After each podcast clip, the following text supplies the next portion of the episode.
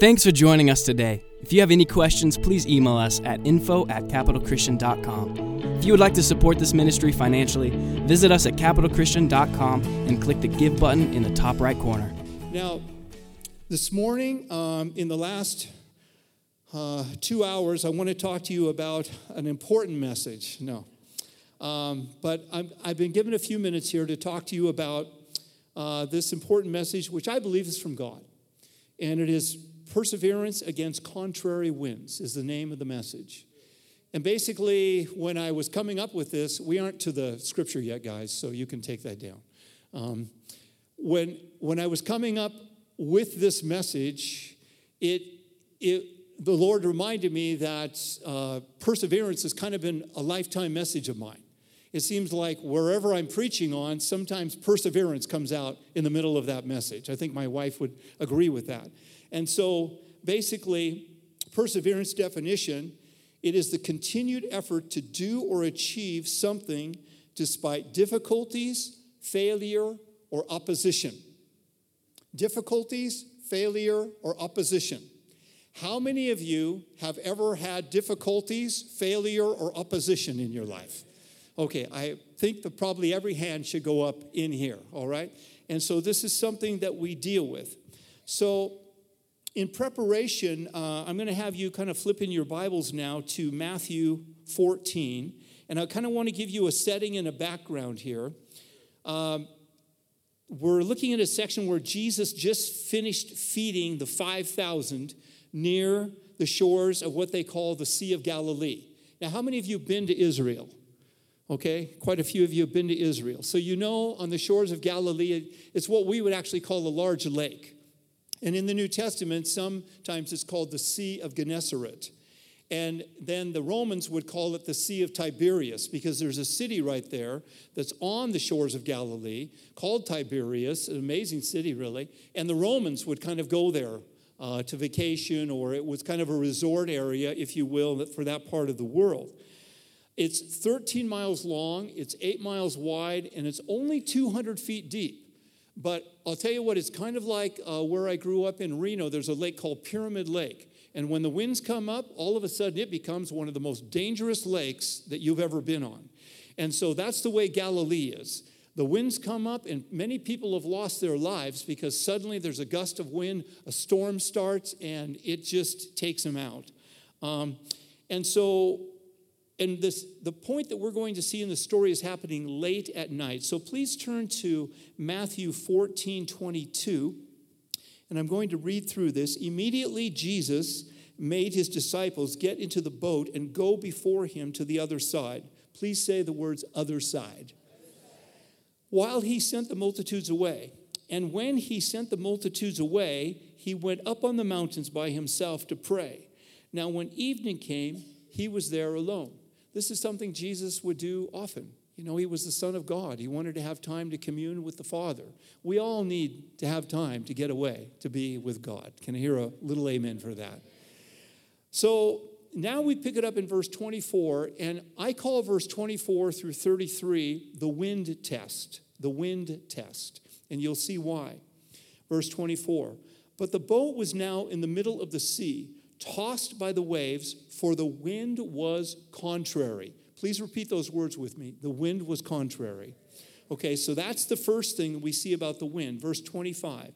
Now, in the fourth watch of the night, Jesus went to them walking on the sea. Now, the fourth watch of the night is between 3 a.m. and 6 a.m.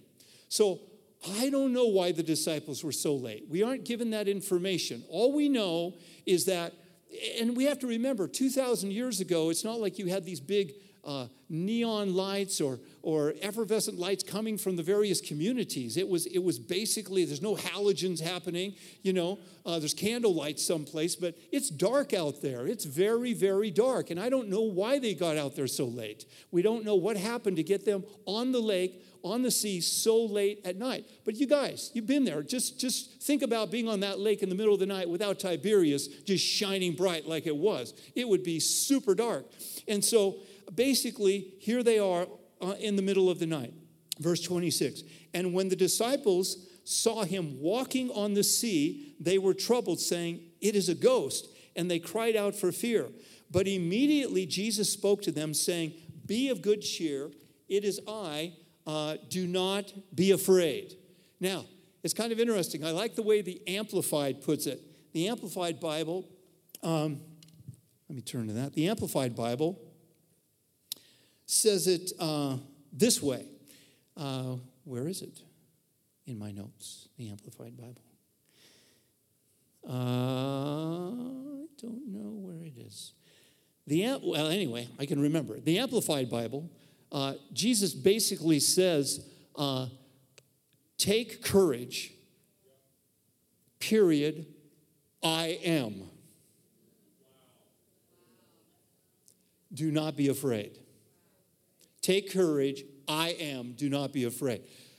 Jesus is reminding them that he is the King of Kings and the Lord of Lords. He is the great I am that came down to Moses on Mount Sinai, who said, I am that I am. That's who I am. And so, and so Jesus is basically saying that in this passage in uh, chapter 14. Be of good cheer, it is I, do not be afraid. Verse 28 And Peter answered him and said, Lord, if it is you, notice this, if it is you, Have you ever been in those situations in your life where there's a situation happening and all of a sudden maybe there's God in the situation, but you kind of want to know for sure? Lord, if it's really you, if it's really you, then make sh- then you can tell me that you really want me to go to Pakistan. If it's really you, God, you can tell me whatever that situation is in your life. Lord, if it's really you, Peter says, command me to come to you on the water. So he said, Come. And when Peter had come down out of the boat, he walked on the water to go to Jesus. But when he saw that the wind was boisterous, okay, here we go. Please say this the wind was boisterous. It was angry, it was turbulent, it was, it was, it was rising up and rushing all around. The wind was boisterous. When he saw that the wind was boisterous, he was afraid and began and beginning to sink, he cried out, saying, Lord, save me. But when uh, and immediately Jesus stretched out his hand and caught him and said to him, O you of little faith, why did you doubt? And when he got into the boat, the wind ceased. That's the last part of it. The wind ceased. Then those who were in the boat came and worshiped him, saying, Truly, you are the Son of God. Can you even imagine being having that experience in your arsenal of experiences? And so, truly, you are the Son of God. Truly, you are the Son of God. I mean, they just witnessed the most amazing miracle of all times. Jesus walked on the water.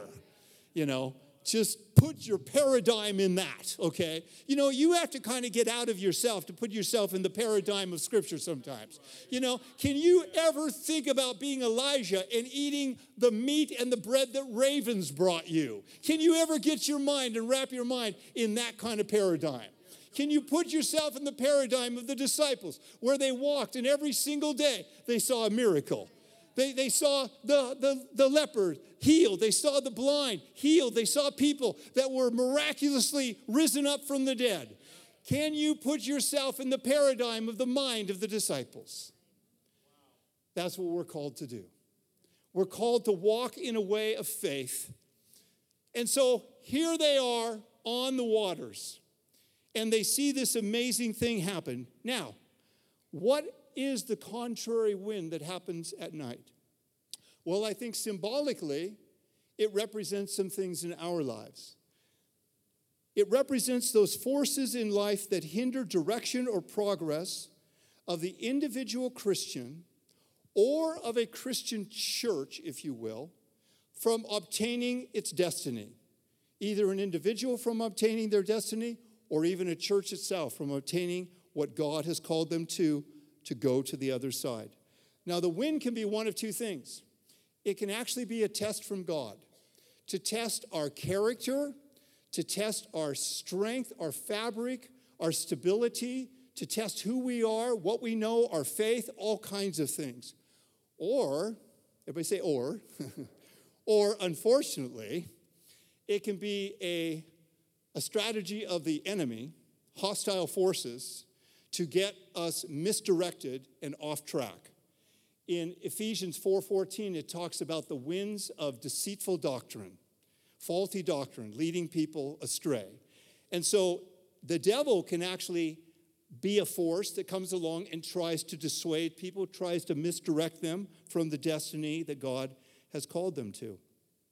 Now it gets very complicated because if we were to turn all the lights off in here and close all the doors, turn off the screen so that there was no light in here and you didn't have your cell phones, it, you'd be blind. It'd be dark. It'd be hard to see. Imagine the middle of a stormy sea where you can't even see anything. And, and, and, it's going up and down, and you're really late, and, and you aren't even quite sure of the direction, maybe. And, and, and all of a sudden, there's this ghost type of appearance on the water, you know? It, it could be really crazy, it could be scary.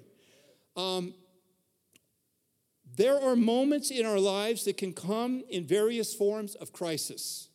They can be financial problems, job loss, uh, misdirection, confusion about what course of life to take at a particular moment in time, um, even relational problems. Anything in your life can be a test. God can use anything in your life to test you, and it will test the strength, stability, or the fabric of who you are. There's an old expression that compares veneer to oak. And veneer, if you've ever looked at it, it's a thin layer, but underneath it, there's a different type of wood. If you peel off the veneer, you get to a different type of wood. But if you peel the bark off of an oak tree, you know what you find?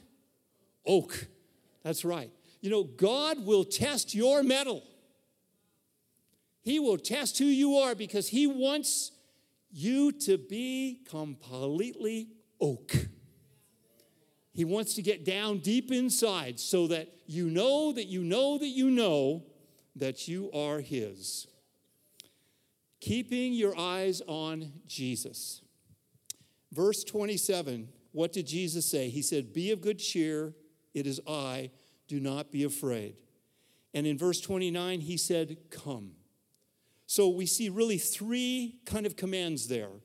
Take courage, number one. Number two, don't be afraid. Please say that, don't be afraid. And number three, come. Now, I want to talk to you about Peter what I call the Peter circumstance for a moment. We're talking about a disciple here. We are not talking about a new convert to Christ. We are not talking about somebody who hasn't been around the block. We're talking about Peter, okay? In your life, many of you have been serving the Lord for many years. You're disciples. You believe in the miraculous nature of God. That's who this is talking about. Peter was not a new convert. Perseverance. Every Christian, every disciple needs perseverance. A disciple in the midst of a difficult, even scary situation, peers into the dark storm of the night. And in that storm of those circumstances of our life where we aren't quite sure what's going on, something rises up in us and, and we, we realize God is greater than this storm. I serve a God that's greater than this darkness. And, and, and, so suddenly we start to rise up inside of ourselves, and we've just heard the words that says, Be of good cheer, it is I, do not be afraid. And so suddenly we're, we're, we're hopeful. It's, hope is starting to rise up inside of our hearts. And, and so we think, Well, I want to be with you, Lord. we don't really realize what we're asking. I want to be with you, Lord. And so Peter says, Lord, if it's really you, command me to come to you, because you can do anything. And so Jesus says, Come. And then and then it's this idea of stepping out of the boat. Now, you know, we give Peter a bad time at times, but he's the one who stepped out of the boat. None of the other 11 disciples stepped out of the boat. And I just want you to imagine in your life, you're, you're in this boat, you're going on this journey, trying to get to the other side, wherever it is God has told you to go. And, and suddenly you're being asked to step out of the boat in the boat, it's sturdy. Man, you at least have something under your, your feet. But you step out of the boat and you, all of a sudden you're in holy land. you're in divine time. You know, it's all of a sudden, wow, wait, can I even do this?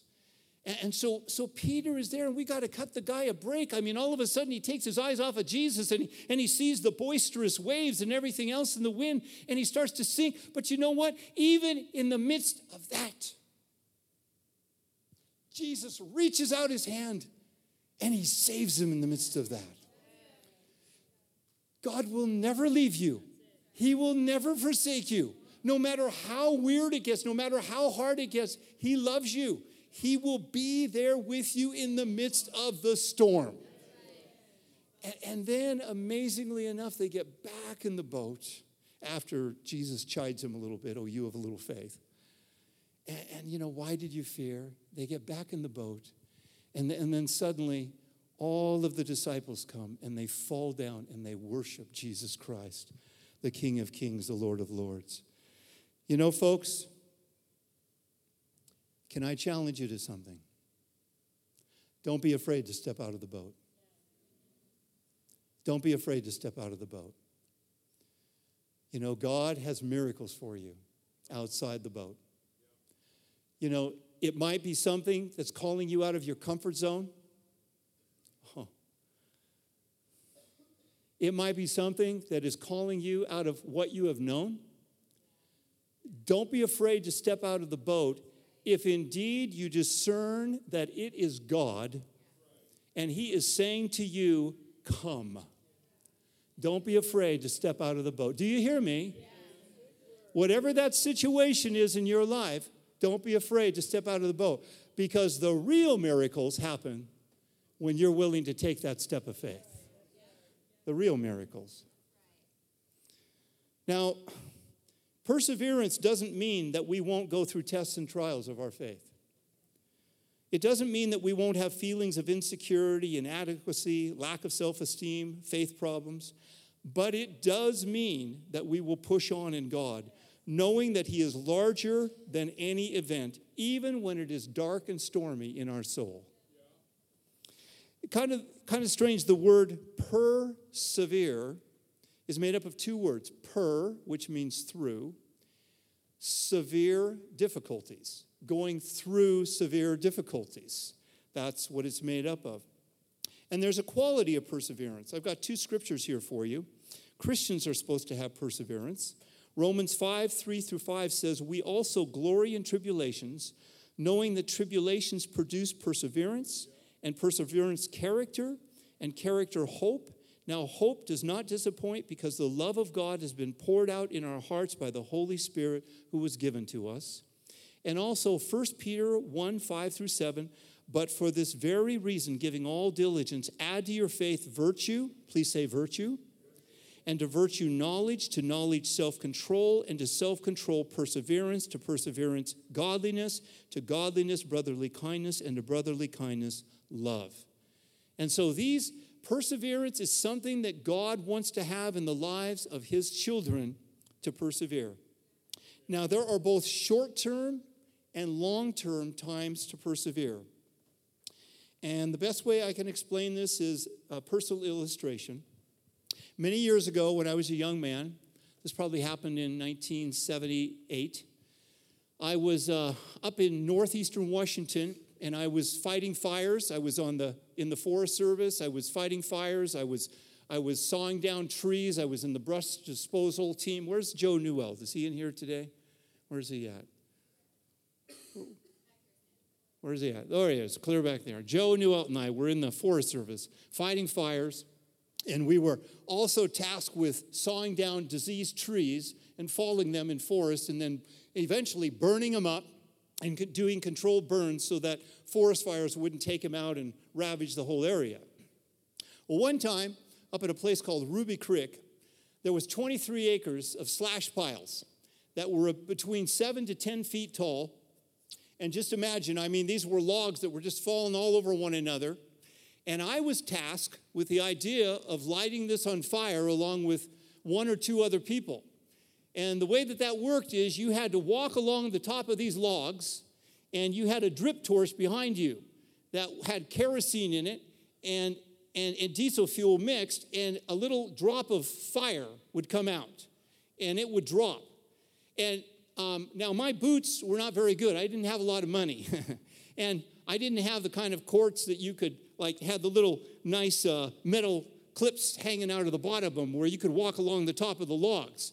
And so as I was walking along, I remember counting, and uh, as soon as that drip of fire would hit, it was so dry that I would count to seven 1001, 1002, 1003. By the time I got to seven, it was exploding in fire where I had, where I had just been.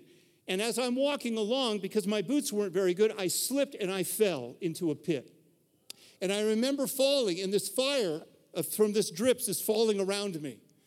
And I remember, now you might think this is crazy, but this is what happened. In my brain, I went 1001. And, and, I, and I got up to my feet, and, and there's no time to kneel down and pray here. You say, you say a quick prayer to Jesus, that's it. 1001. I stood up 1002. I looked up above me and there was a log, the one I'd fall off, and I jumped up and I grabbed the log with both of my hands. Somehow I managed to hold on to the stupid uh, fuel, and, and, and I thought 1003, and then I pushed myself up on the top of the log, 1004, and I got up and I ran down the log, and when it got to seven, that thing was boosh into fire. Now, I use that as an illustration because sometimes I think in, in our lives, it's like we're counting, man. We are in the midst of it, and it is 1001. You know? And, and you know, there's short term things that we go through that we need perseverance for. God will give you strength. He will give you anointed strength in your moment of time if you will look out into the darkness and you will say, There is a God in heaven that is greater than these situations that I'm going through. He will give you strength for whatever that is in your life. You know, whether it's whether it's raising children or uh, you know paying off a mortgage or or you know in the midst of financial crisis or whatever it is or whether it's trying to be a good person at work and show a positive christian testimony to those around you he will give you strength in the midst of relational conflict or whatever it is to do His will in that moment of time so that you will overcome. And He will give you strength in the midst of all of it. Now, Charles Spurgeon, the great preacher, said, By perseverance, the snail reached the ark. You know, you might just feel like you're a snail in this world. But if you just keep trucking on and heading towards that ark, you're eventually going to get on that boat that's going to rise up above the whole water. Helen Keller said, We can do anything we want as long as we stick to it long enough. And she overcame a lot. In conclusion, perhaps you have begun on an adventure in which God had called you to do something and you are already facing difficulties already. There's a passage in Zechariah 4:10 which says, "For who has despised the day of small beginnings?" Now, I could spend an hour on this. I, I actually looked it up in 11 different versions of the Bible. It always says some kind of question like this. I couldn't find anywhere where it says, you know, uh, don't despise the day of small beginnings. I don't know where that came from because it's not in this passage, but, but basically the concept is that no matter what it is that God has started in your life, whether no matter how small it is, do not be one who doubts that. Do not be one who, who says, That's nothing in my life. God wants you to realize whatever He's doing in your life is significant. This is a story about the governor Zerubbabel that was sent back by King Cyrus from Persia to go back and to build the second temple. And so this is right at the beginning of the laying of the foundation stones of the temple. And eventually, Zerubbabel was able to put on the last stone. We are the temples of the living God. Whatever God is doing in your life, small beginnings, don't despise it. And then finally, Galatians 6 9. And let us not grow weary while doing good, for in due season we shall reap if we do not lose heart. Now, how many of you are in a situation in your life where you feel like you need perseverance right now? You need perseverance right now. If that's you, stand up. I want to pray for you. You just need perseverance. Whatever it is that you're in, whatever that thing is you're going through, you need perseverance. Lift your hands up to the Lord. I think He wants to pour out upon you right now. In the name of Jesus, Father. Lord, you see all of these souls before you, all of these children, all of these that you love. You know the individual circumstances, the situations. You know where they're at, whether they're in the boat, whether they're standing on the water. You know whether it's nighttime or, or daylight or whatever it is, whether they can even see, Father. God, in the name of Jesus, I pray that you give them light, that you give them hope, that you will bring the light of Jesus Christ into the situation, and Lord, that you'll give them strength. Father, look into their minds, look into their hearts, and give them what they need, Father God. Lord, you are our God of strength. It's from you, O oh God, that we receive strength. Oh. Put your hand on your heart, please, and repeat this word after me Lord, you are my strength. You are my light. You are my light in the dark, stormy night. And you are my miracle. Now, God, I pray for each one of these that you will give them deep, deep, deep, deep layers of trust in you. And that no matter what the stormy night is that they might be facing, that they indeed will come to the other side that they indeed will come to that place that you have called them to with you by their side. And I ask it in Jesus' name. Amen. Amen. You may be seated. Thanks for listening to this week's message from Capital Christian. We hope you will stay connected by following us online. To find out more information, visit us at capitalchristian.com.